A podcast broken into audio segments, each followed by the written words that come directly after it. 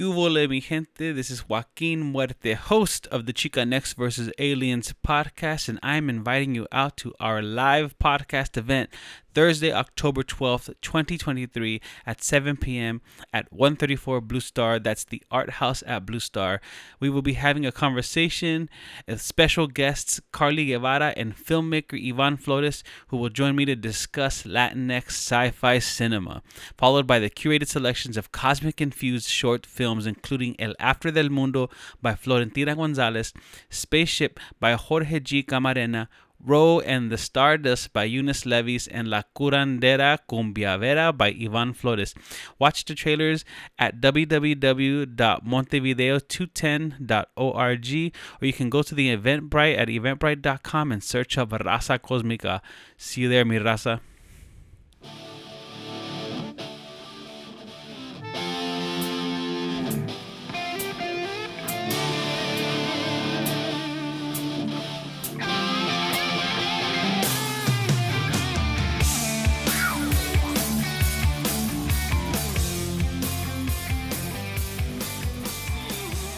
What's up, raza? This is the Xicanx versus Aliens podcast. I am your host, Joaquin Muerte, and I'm excited to be dropping this raw, uncut, live podcast. Uh, this podcast was recorded at the Central San Antonio Central Library. We were doing a Raza Cosmica Latin sci-fi cinema film series um, hosted by Montevideo and myself. This one is very special to me because I have San Antonio native actor Jesse Borrego from movies like Fame and Blood In Blood Out. When we're having a conversation about sci-fi, we're having a conversation about ghosts and aliens. I mean, we were just getting down, and it was amazing. Uh, we also were talking with Desiree K. Segura.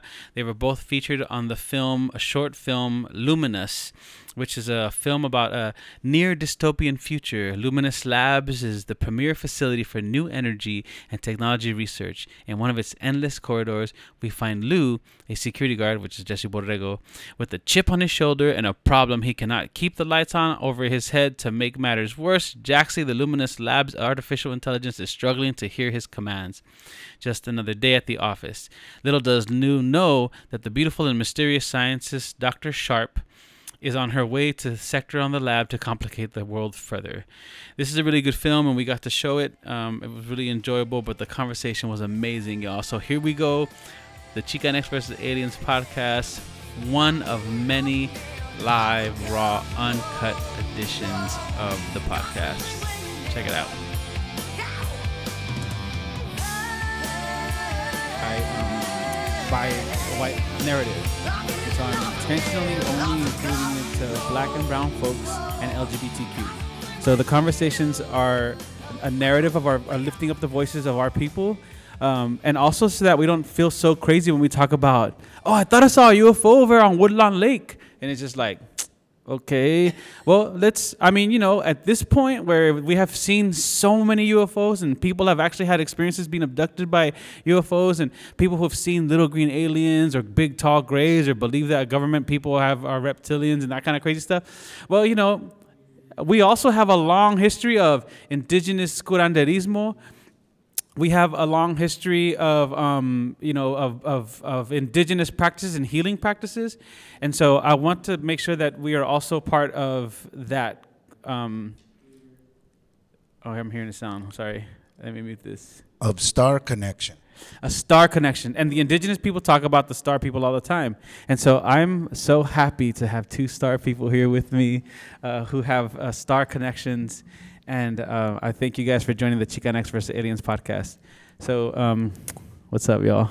What's happening? What's happening? What's up? What's happening in the stars? let's, let's talk about it. Well, you know, one of the things that comes to mind right away is the fact that in our own Mesoamerican history, right, known history, and our history includes oral history, uh, pictorial history, but more than that, um, mnemonic history, right? Uh, and that goes back to the memory and the racial memory.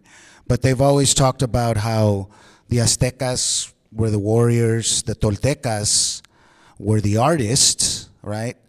But that the Mayans were the scientists. And we even talk about, if you look at, uh, I don't know if you ever read any Jose Argüelles, The Mayan Factor, but he's positing that a lot of those hieroglyphics are actually advanced computer language, but computer in a way that's not linked to, again, our Eurocentric vision of the world, which is matter makes spirit, but rather that spirit creates and manifests matter. And so, in that sense, the possibilities are endless. And the Mayans knew that. Uh, you know, you talk about the Egyptians knew zero. Well, the Mayans knew zero as well, as well. So, in a global thought process, if you think about it like that, I mean, we were and we always have known about the knowledge of time travel, the knowledge of space, the knowledge of many dimensions, which they're barely admitting to now in mental health practice, in uh, health, right? Uh, the understanding of our biosphere and how important that is to our ethnosphere. Uh, and, you know, everything that's happening right now with climate change and all of that, our ancestors would always talk about, Los Indios would always talk about it.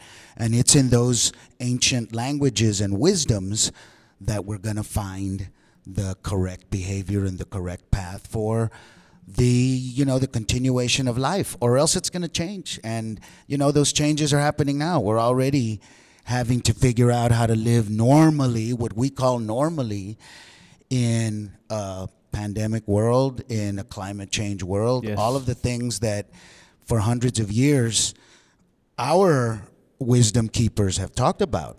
You know so it ain't science fiction it's reality. Yeah, and right. but again, that perspective and where we come from, especially when we talk about a, a film festival that celebrates our heritage as La Raza Cósmica, you know, and we always talked about that even in the in the 60s and 70s with the Chicano movement and the adoption of uh, Azteca and Mexica iconography in their movimiento. There was also because of the social and spiritual movements happening in the hippie world, and so those worlds were connecting, especially in places like Califas, you know, and in those uh, social movements, that there was the understanding that we were la raza cósmica, that we were uh, connected to something much deeper, and where that came from. So when we talk about it, it isn't that far fetched to have that discussion and to understand that it's a it's a collective uh, human memory, you know. But again, what are we going to do with that, and how are we going to use it? You know, it's interesting to me. One of the things that I talk about now with these uh, young groups that are getting into an idea of what a career in media, in in uh, in literacy, digital literacy, right? Uh, in the creation of content, which goes back to storytelling, is what are we going to do with that power? It's an enormous power right now that's making trillionaires and it's creating new power brokers, right? Now Amazon, now Netflix, now uh, Facebook, they're becoming as powerful as these studios are. Well, I've dealt with 40 years of a career where my industry controlled the stories that I could tell. So I couldn't talk to my own raza. Now, I was lucky enough to be in films where I could talk directly to them. And one of the things that what they don't realize at a subconscious level, what my raza relates to is the code and the coding and the secret language that I was speaking to them in the character of Cruzito. I was one of only the three main actors that could do that. And I was trying to do that deli- deliberately. I was already at the point in my career where I could play with my art like that. Well, and I had ask you- very few opportunities. You know, Well, that me- was 25, 35 years ago now. And let me ask you, so like when you, so you know, those are those are roles that you know very stereotypically Chicanos will play, right? Uh, those are roles that um, you know Raza or even like I mean, you know, you have B Real who is like what Puerto Rican or Cuban, and he played a Chicano or a Cholo for many years. What, what is it like to step into a sci-fi realm? What is it like to, to jump into that? And Desiree, feel free to jump in this too. What is it to like to be a part of a sci-fi film where you're not playing your? I mean, okay, we're talking about us being star people. We're talking about us knowing and connected to this, uh, the grand mi- the mystery of, of our of our people, right? Um, but what is it like to step into the role as uh, into sci-fi? What is that? Was there a different process for your mind? Um, was there a different a way that you prepared yourself to, to, to step into this type of place? Because you're not uh, in front of lowriders, you're not in front of uh, uh, uh, in barrios, but you are like in like what in metallic or metal aluminum type uh, areas or you know you have to pretend that you know maybe just outside of your zero gravity or that um, you know there is you know you're within a certain uh, place of the matrix that is you know might be glitchy or and and you are uh, having to be a different role so what was that process for you well, it's kind of a modern concept right the idea of science fiction so you know kind of like I one of my favorite shows ever is Battlestar Galactica, right? And I like the the remake, the reboot, um, better than the old one. But even then, you had uh, uh, Edward James Edward, Edward James, Olmos. yeah, which was interesting Yes. because in in a sci-fi sort of situation, it's almost like cultura gets not dismissed or overlooked, but it's not focused upon. You know what I mean? It's more about like a humanistic altogether. You know what I mean? So for me, growing up, especially Bless seeing you. him in both of those roles, that was salute. That was really cool. You know, like being able to see that, and at the same time, kind of feel like you're represented, but it, it- I don't I never got like uh like it was too focused on cultura or any cultura except for you know the people on the ship because Yeah. at that point it's not like everybody gets washed over um ethnically or anything like that just but the fact that like it all focuses on okay we're here to survive we're here to prolong the race you know or whatever the mission of the show is it So pulls it's out like interesting. it pulls out like the humanistic of all things right like it's kind of like independence day or like when like the you know the giant alien is coming the giant ufo is hovering over, over washington and it's just like well all you know what at this point nobody is important uh, or less important more important Exactly. everybody is human and we all have to kind of pull together uh, but there was still a process for you like what, what what was it that you did before you like stepped into that role were there like a uh, a certain types of uh, or, or, or how about this like what is it like to step into a role i mean you know you're talking to probably folks who may have maybe done a little theater but um, what is it like to step into a role in front of a camera The storytelling part is the easy part, and that's like Des was talking about. That's the universal part. So I grew up reading science fiction, and probably one of the worst things that can have happened is that comic book franchises have taken over our entertainment world. Right. So now all of our science fiction is kind of the same because it's coming from a comic book world. And but when I started reading, I mean, even if you're talking about Heinlein and the source of Starship Troopers, which became a big movie. Right. Okay. Those characters, even though they were played by Anglo actors, listen to their names. Rico. Uh, if you read the original book, already Heinlein saw the future, and he saw a world. If you read the original Starship Troopers, the book that it's based on, it was a pan Latino world. So they were talking all kinds of languages, but in this particular future, Latinos were the dominant culture. So guess what? The main characters were Latinos, not specifically. Because Heinlein wasn't writing cholos and all that, Yeah. but he was he already knew in the future we're all going to be mixed and guess what i see because i'm a science fiction writer so if he saw it and this was what 1960s 70s is when he when he was That's right, writing that's right. so he already knew however when it got to the 1990s the dominant culture, and this is why I tell you I've seen it in many industries, the dominant culture says that's a little too brown, that's a little too progressive, Right. right? We're catching up to that now, like all of humanity and like most of everything else. We see that in the future, we are going to be as dominant a culture as anything else. And that's okay. It's like the talking about the the hegemony of Anglo culture on the world stage. Well, that's changing, right? And we see that now that there is a big dominant Asian culture. That's a modern culture. And that's going to be predominant. There's a Latino culture in Mesoamerica. So, as much as you have the North American free trade agreement, the reality of it is is that it's a lot browner than they would like to yeah. admit.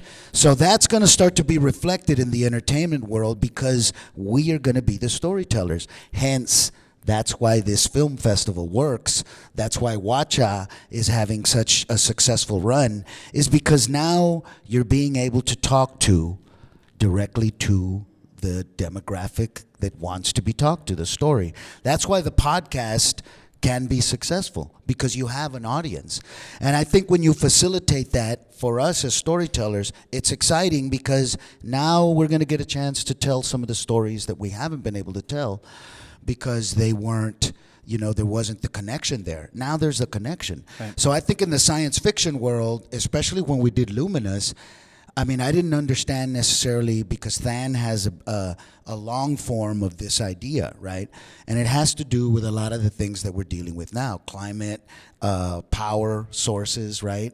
The control of those power resources and the fact that it's not getting to humanity. So all of that apocalyptic stuff is there, but it's couched in this whole idea where there is this renewable free source. Wow. And there's this person that, that Des plays, I'm not giving too much away, but there's a heroic character here and a heroic act. And there's this everyman that I play that has the opportunity to either sabotage that or At the same time, though, Jesse, you were a hero too. Like it's like, and I love that both of the main characters are Latino. You know, like that we're both Latino because without giving too much away, we both play a part in in wh- in what the overall mission is of um, of this film, which you'll see.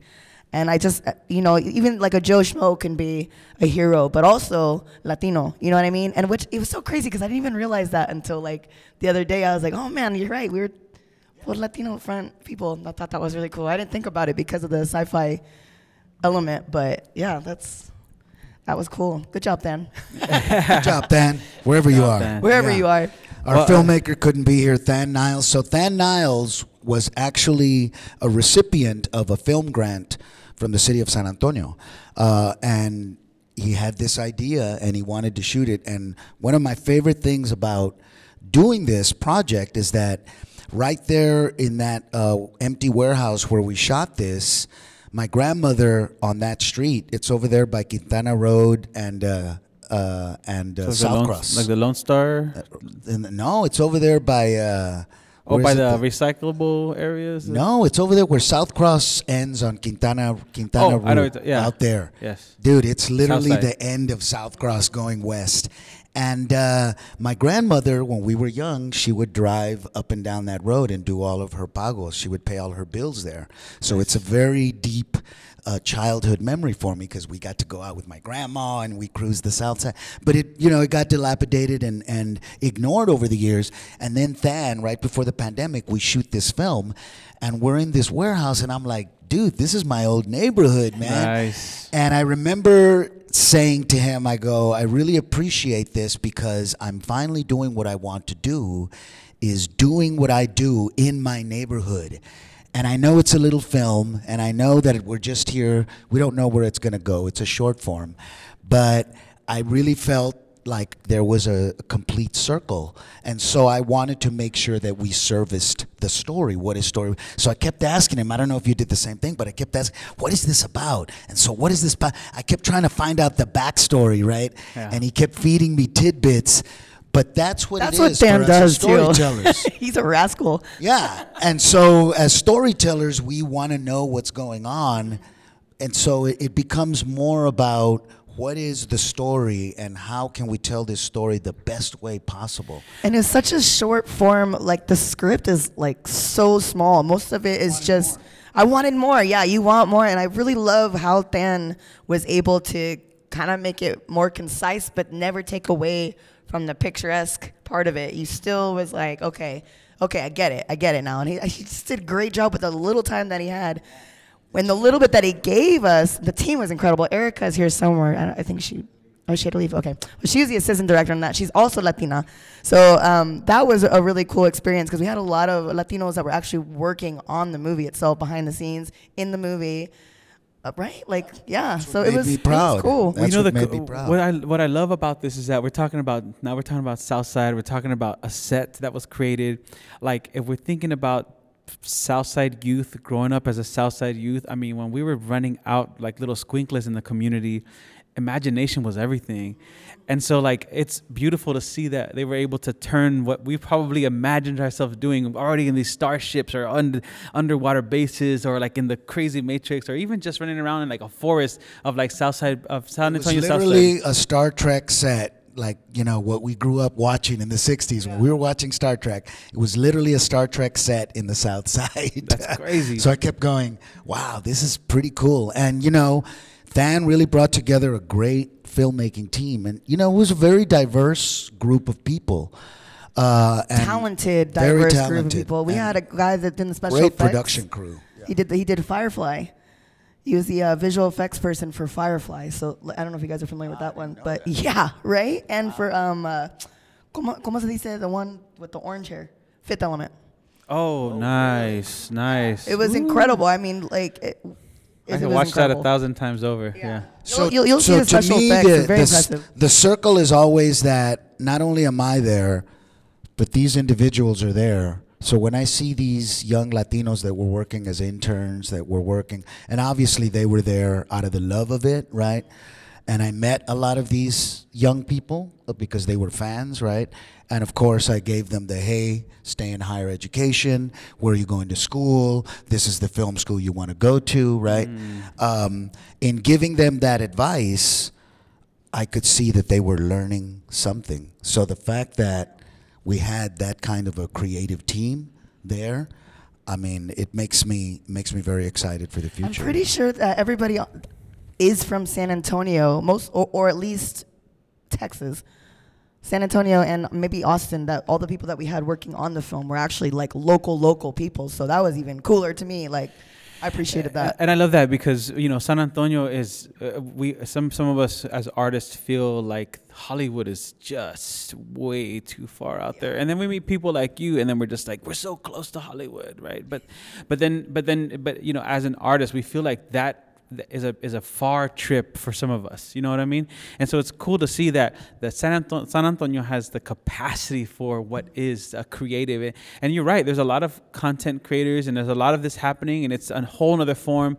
And I I think it would it, it, it would be a blessing to have you know people like you to, who have a long history of this kind of work to talk to people about what it's like in that industry you know because it does change.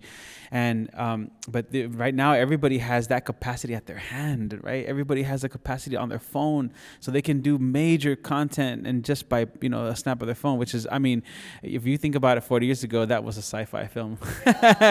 You know we are living in the sci-fi right now. And I know that when Than talked to me about doing this film, uh, you know, at he's sitting with me at the table and he's telling me a story, and I'm going, uh huh, uh huh.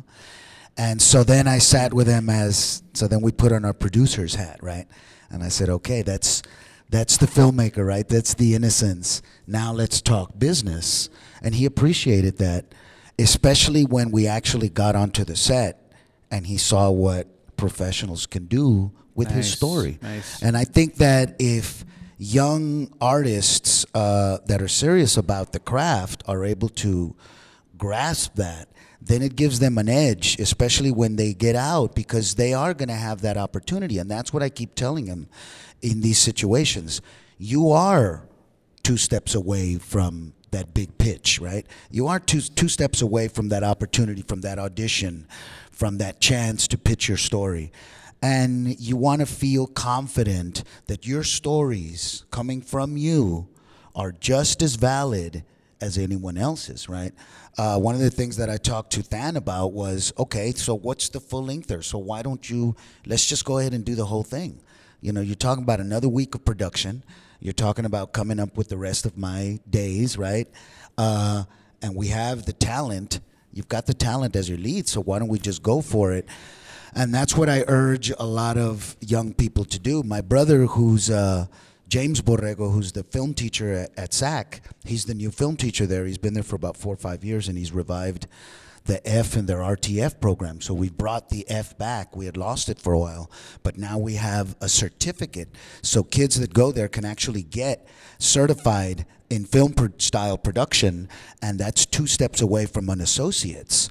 So now we're accomplishing what I want, which is to get my young creative talent and their love of whatever the next Marvel superhero or the next vampire movie. You know, their ideas are valid, and I'd rather it come from them. But how can I protect them? Well, higher education is the key.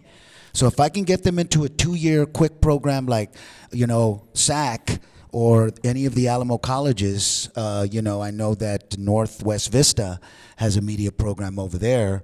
Uh, so if I can get them to go through these programs, now they come out ready to work, ready to create, ready and with the confidence to come up with the next Luminous, with the next films. And if also we create and again, I thank the Latino Collection here at the Central Library and groups like that that give us and these kids an opportunity to showcase their work.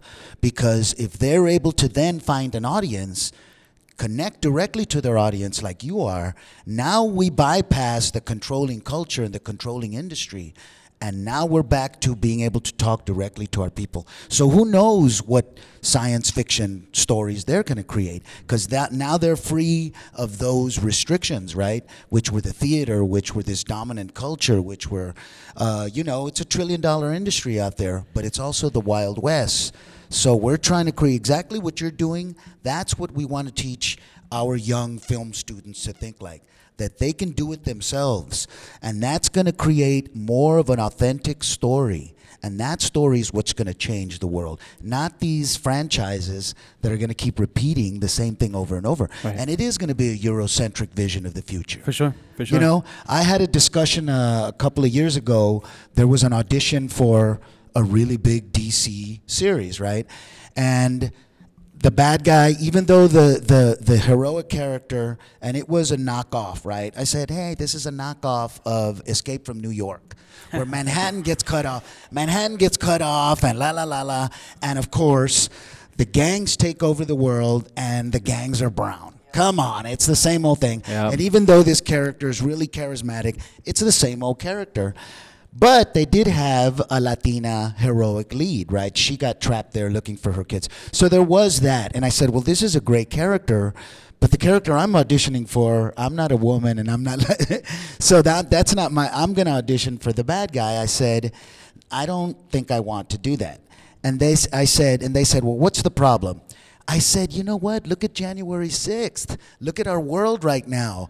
If this if this country were to turn upside down, you'd probably see a lot more right-wing extremist uh, I hate to say it, but Aryan Brotherhood type of militia. That's the reality of our near future. Yep. Now that's a cool series. That's the one I want to be in. And they laughed and they said, Well, when you're producing, that's the story that you can pitch. And I sat there and I went, Exactly. Exactly. And I went, She's absolutely right. Until we're in those decision making places. So a few years later, I actually got into the Academy of Motion Picture Arts and Sciences. So I'm actually a voting member. So one step closer, and a lot of the stuff that I'm producing is Latinx, indigenous, perspective centric, right? Because that's the reality of our world. That's the reality of our world. What's going to win this, uh, what's going to change our gubernatorial uh, race is going to be the fact that abortion is illegal in our state. That is a heinous crime against society. I hate to say it, but that's what everybody knows is the truth. And so the voting block of women is what's going to change and impact. It's not going to be culture, it's not going to be red or white. It's going to be the fact that our society is being attacked in some way, shape, or form. And that's what's going to change things. And I think it's going to be the same thing in the entertainment industry. The fact there are more of us than there are of them is going to change the stories that are being told. You see it in African American entertainment. I was about to say. They've been battling that since the 80s because I got on a show, Fame, where Debbie Allen was producing and directing. So when I hung out with the group that she hung out with, they were the power block of African American entertainment. And they created the fertile ground for Tyler Perry and a lot of and Oprah and a lot of the storytellers that are producing valid content now. So that's going to be the same thing with our society. We're going to say enough is enough. Enough with these crazy superhero stories where you have the same group of people, you know, that are uber powerful and are going to save us. Come on, Well, really? you had the, That's uh, not what's happening at the border. Or that traditional Right. power play of like villain hero. Come you know, on, Like, bad good guys, bad guys. No, Well, then that's, y- you and then you. So there's a huge dialogue happening in the realm of uh, because with with Disney, right, where uh, you have uh, Ariel being played by a, a black woman, and now there's a big conversation about the existence of mermaids one which if anybody here we're gonna about to get into the believe part I, once we get i'm ready to get there but it's the same with the Harry Potter world, right? Right. Yeah. The existence of mermaids, and then like, uh, how could a mermaid be black? Or then how? Then why are mermaids only white? And then the idea of people kind of saying like, well, what do mermaids actually look like underwater? What do beings that live underwater actually look like? Yeah, they look scary. Uh, but so then there's this whole conversation about like, well, let's flip the roles, and so then they start putting. Uh, there's this. Um, if y'all are into meme culture, right? There's this big meme culture where people are talking about putting faces of uh, white folks on black roles, and people are just like, oh, they could never. And then putting uh, faces of white folks on black roles, and they're just like, oh, this is messing up the movie. So then there's actually this dialogue happening about um, about uh, uh, what what the importance of the roles that people actually play. And the other thing too that I want to mention that you were saying was that. Um, accessibility is important voting right and, and that the biggest one of the biggest fights is the accessibility to voting right they in texas we know this more than anything is that they're always taking accessibility of voting from us all the time it's getting harder and harder for people to vote in texas especially latinos especially black folks especially women and so like you know that whenever we had the pandemic and the shutdowns right whenever we had the pandemic we're still currently in the pandemic right? Just let's not let's not erase that. But um when uh, when when that was happening and the Black Lives Matter movement started to kick up and people were hitting the streets, they were just like, we are going to st- still go out, and um, you know, I never, um, you know, I was so excited to see how much power was being built within the black community, within black people, as I was watching them really take on that the, the movement and especially around the protests that they were doing. And it was wonderful to see that happening here in San Antonio you know? It was beautiful to see that. But accessibility once again we we pushed past that you know we were in a lot of fear. People were afraid and we pushed past it and people still got together and they traditionally protested in San Antonio and around the world for Black Lives Matter and that was beautiful That was filmmaking to me. Um, the bravery of a lot of the people that were documenting that, uh, because they were in they were in the front lines. They were in the fire. They were when you look at uh, what was happening with Standing Rock too. right Uh, and you know they the mainstream media and a lot of the uh, right wing media didn't necessarily want you to see what that was. But when you look at it from an authentic point of view, from the people that are actually dealing with this, then you see a much more authentic uh, story, right? Uh, and to me, that's kind of what I try to get the future filmmakers uh, and content creators to understand is that they have a responsibility. Yes. Uh, and being stuck in the entertainment world, where it's a lot tougher to talk about authentic issues. Right. When you're talking about the new content creators have this, have the ability to immediately reach their audience, we need that. We saw that in the Arab Spring movement. You know, we saw that in the Black Lives Matter, what was happening. Uh, we saw that during the election. So we need our young people who want to tell stories to want to tell authentic stories and want to tell real stories Right. and want to get past pierce the veil because they're the ones that are going to help us change the perspective right Uh, and even the entertainment world can't compete with that because the entertainment world is controlled by Uber Industries, and they do have something to sell. They're selling soap, right?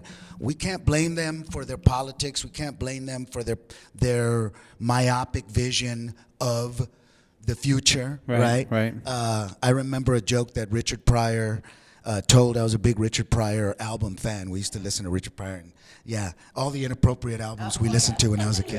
Cheech and Chong, Richard. But those, George Carlin, but they were telling the truth, right, in their comedy. And Richard Pryor used to make me laugh because he would tell the story about, oh, he goes, have you ever seen uh, Star, uh, uh, Star Trek? And he- all of you guys, he goes, all I know is white people don't want us around in the future and he was just saying there wasn't enough black characters in those uh, storylines, right? Uh, and and so, as a young Chicano kid, we laughed because we saw even less Chicanos, right? We saw even less uh, indigenous people, and so to me, growing up, thinking of that, it was, well, when I tell the story, when I'm going to be, then I'm going to be this. I remember when I started playing Dungeons and Dragons with my college classmates, I was always playing uh, an Aztec character, Yeah, I was same, playing an yeah, Indian same. character because they weren't represented, you know? Uh, so I think that as a storyteller now, I want to be able to teach that to these young storytellers that their truth matters, that their truth is authentic. My daughter explained to me what the X meant in Latinx because after a season, you know, Hollywood Yes. loves buzzwords. Yep. So the edgy word was Latinx. So Yeah, everything was. Latinx. It was no longer Hispanic. It was no longer Latino. It was, or it wasn't uh, non-traditional casting. Right. It was Latinx, and even Edward James Olmos was Latinx, referred to as Latinx in one of the breakdowns.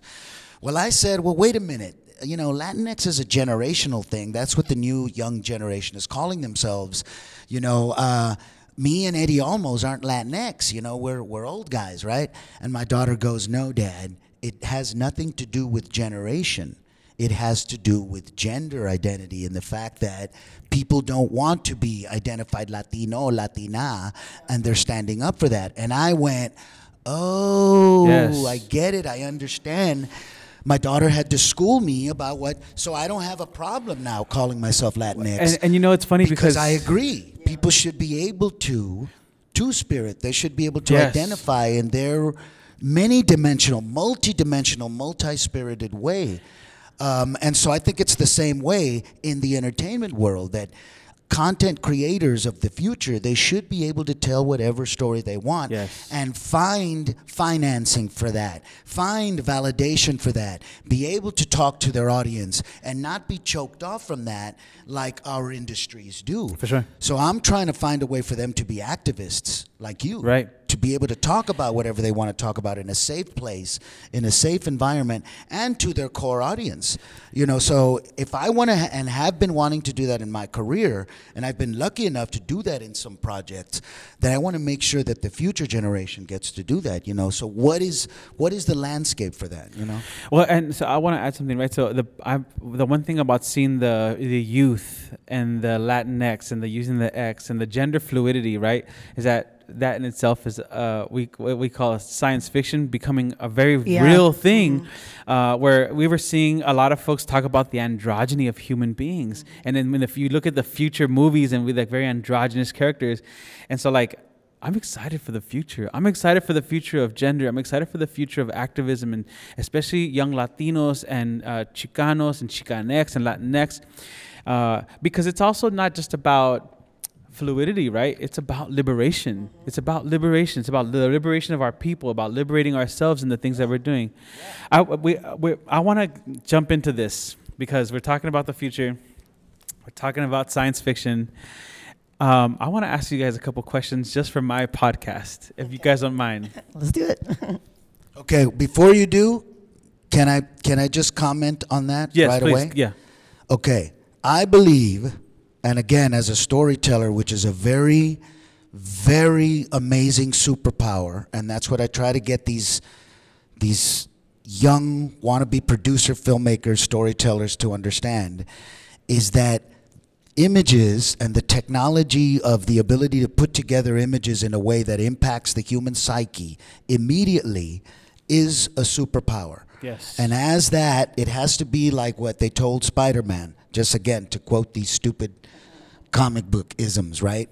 With great power comes great responsibility. And so I've always felt this because I got into a television show that was internationally known. Wow. And overnight, I went from becoming a poor Chicano student in college to a television star. And I saw the immediate impact of media and this power. But I also learned film in art school. So I learned the skill set and the technique and the impact of that art form in the 20th century from an art's point of view.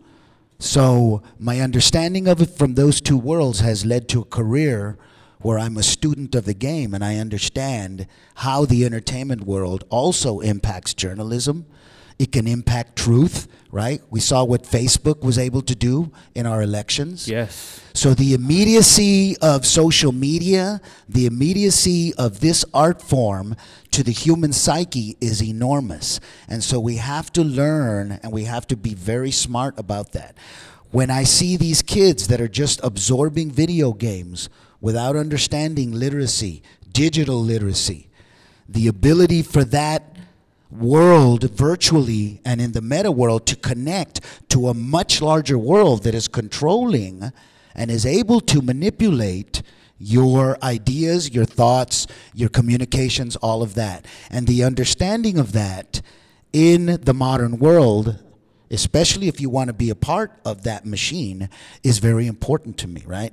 So when you talk about our story and the narrative, right, and how it is so black and white, isn't it interesting that in the Latino cultural world, we have this indigenous root, we have these indigenous wisdoms, and we're all tribal in that way. And in those tribal wisdoms, there is the understanding that we're connected to something that's much larger Yes. and much deeper than our computerized technological world For sure. but that that overarching technological world if you look at the avatar that's coming out avatar 2 it's the same storyline Right. there is this external world we've created this te- technological world that seeks to subvert that natural world so our solution comes in those wisdom that all of these young chicanx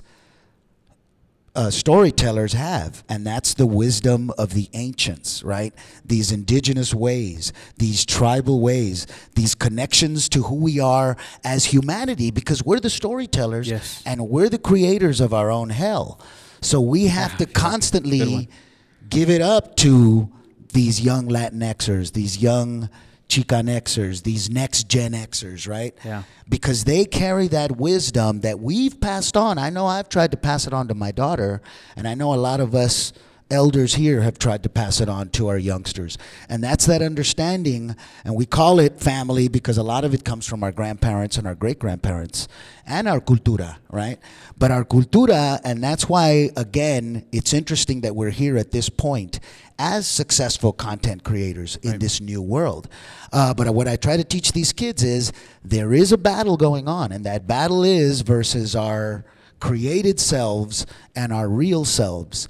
So the way to do that is to let these storytelling, let these stories fly. Share these stories like we used to around the sacred fire. And in there, in the absorbing of these stories, we're going to learn something about ourselves. So sorry to interrupt you, no, but good. you pointed it out. No, that's great. And I, I, you know, one of the one of the sayings that the indigenous people say is all our relations, right? All our relations. You know, we have wisdom. Seven generations. we have uh, wisdom in all things wisdom in all things and so like yeah you're seeing us the content creator and the and you it, it, it it's funny because it's it all seems sci-fi but it's oh so real right like we are we are uh, in a world the virtual world and remember that movie from the 80s war games or like um what it was like starfighter where the guy's playing the video game and he's actually moving i think Tron. they, yeah they Remember recently did Tron? yeah and you know they actually you know but like we are so much part of that reality. You know, we're you know when we play those video games, they're all part of our educational process. It's all part of who we are and who we make our makeup psychologically. When we are on our phones all day, all of this not just we're on our phones all day. We, this is about now becoming a part of our body. And so whenever people were saying stuff like, "Oh, there's a microchip in that vaccine," I was like, "There's a microchip in your phone, and you're using it all the time." You know, and I know there's a guarantee. Yeah. Yeah. For our comfort, we buy into it, and that's just something that we're going to have to deal with. I Yeah. mean, we just had a major, one of the largest hurricanes that we've had in a while just pass through again, and we weren't able to avoid it, right? No. It hit the third world and it hit the first world. Yep. So we're all in it together, and if we don't realize that, then the science fictions uh, that we fear, because a lot of it, if you look at uh, The day after, or what's the, day after tomorrow? yeah, and, and you know that's that's again what I, I don't like about the entertainment world is it dumbs everything down because if you read, uh, you know I, I'm always a big science fiction buff. So like I told you, you know I saw that Stormtroopers was uh, a, a futuristic world where Heinlein saw that there was going to be a very strong Latino culture running through the universality of it all. Right? Yeah. When you look at Blade Runner, Yeah. uh, you know the original the original novel you know they were speaking what they were speaking spanish russian chinese and it was like a mix and english and that was the pattern of los angeles Yeah. the- Yeah. of the los angeles of the future so they already knew that we were going to be a very together. universal global world you know but if you look at Nahuatl teachings, if you look at the Aztec teachings, when you look at the pyramid, there's uh, several levels of consciousness that a seeker of the Nahuatl knowledge that becomes a Tolteca at the top goes through. And it all starts with first you think, you know, ego, then you think tribal, then you think family, then you think, oh, I'm sorry, I flipped it. Family is after the ego, family. Then you think tribal. Then you think nation, right? Then you think global. Right. Then you think universal. all universal And you understand how vast the universe is and the fact that the you know, we're worried about colors of red and blue. Yeah, It's yeah. ridiculous, right? It is, Right and left, and we call them right and left. And again, that's our humanity going through this evolution. So I think that the, you know, I'd love to see the science fiction move beyond the banality of, you know, uber beings and superheroes and stuff like that, Yeah. and you know, get away from all that good and evil crap and get back to a common thread, which is life affirming, you know. And I think that's the science fiction that I want to see. You know, there's a couple of novels that I tapped into back in the day that had to do with uh, indigenous spirituality and what the world would have been like if there hadn't been this conquest of the new world. And if that kind of, those kind of progressive human ways of thinking, how that could have impacted this kind of new world, this 21st century world. So, you know, that's kind of where I'd love to see these new storytellers take science fiction, you know? Okay, because we're running probably a, a little out of time, uh, right? Okay, so uh, qu- question: UFOs, yes or no? Yes. Yes. Absolutely. I've seen them. Have a you lot of them. A lot of UFOs. Yeah. Especially when I lived on the West Coast. There's one particular story you asked me to think of one. And we were on the beach. It was like, like two or three in the morning. The sky had just cleared, so the coastal clouds were just out of the way. So it was beautiful, all stars. And then we see a UFO over the ocean. You know, it's it's just an orange orb that's just sitting there. And you know, you think it's a you thought maybe it's a planet at first, but you're like, no, Jupiter's over here right now. So I know that's not you know, planet. You know. And then you see it go boop. Then you see it go boop boop boop boop. Until finally, I'm staring at it the whole time, and like a laser, like like a pointer, a laser pointer. An orange laser went straight into my left eye. And I went, oh my God. I went like that. I blinked. I couldn't see for three hours. Three hours out of my left eye was blind completely from this orange light.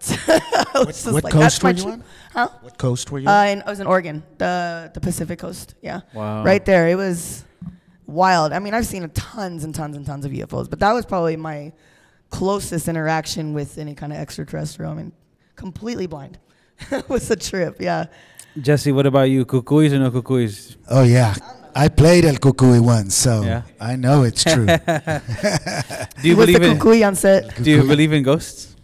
Oh yeah, the spirit world. I think. Well, you know, uh, uh, being from an indigenous blood, you know, you understand that the spirit world is is there with you. But then growing up with abuelitas that were, you know, curanderas and, you know, and, and prayed a lot, the power of prayer was very prevalent. You know, uh, La Señora de Tonantzin was uh, was Our Lady of Guadalupe. She was not just a Christian icon, but she was a goddess figure, and we understood Mother Earth, the connection to that, and the and the spirituality of prayer and thought.